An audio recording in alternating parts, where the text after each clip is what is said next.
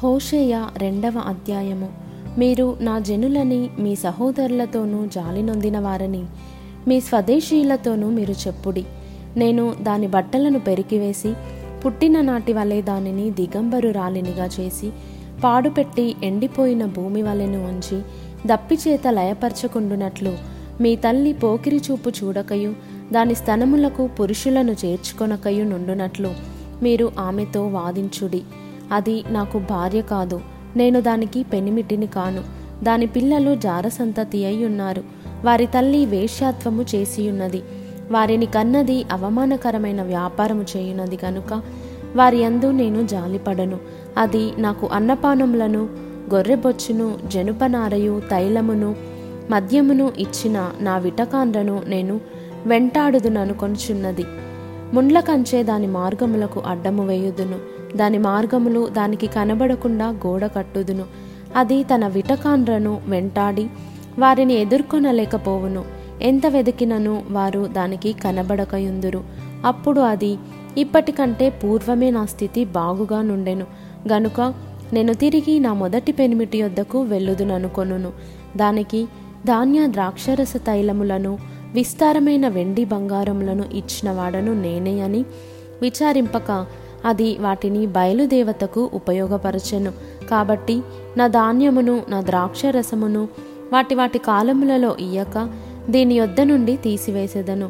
దాని మాన సంరక్షణార్థమైన నా గొర్రెబొచ్చును, జనుపనారయు దానికి దొరకకుండా నేను ఉంచుకొందును.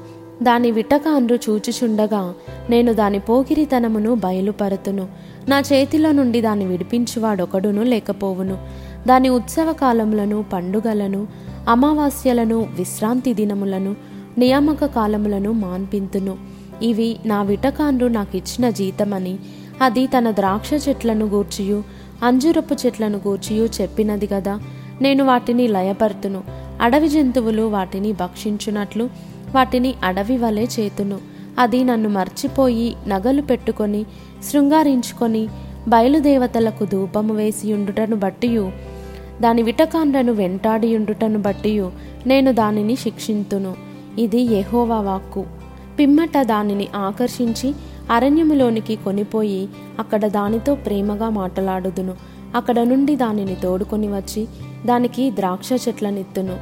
ఆకోరు శ్రమగల లోయను నిరీక్షణ ద్వారముగా చేసేదను.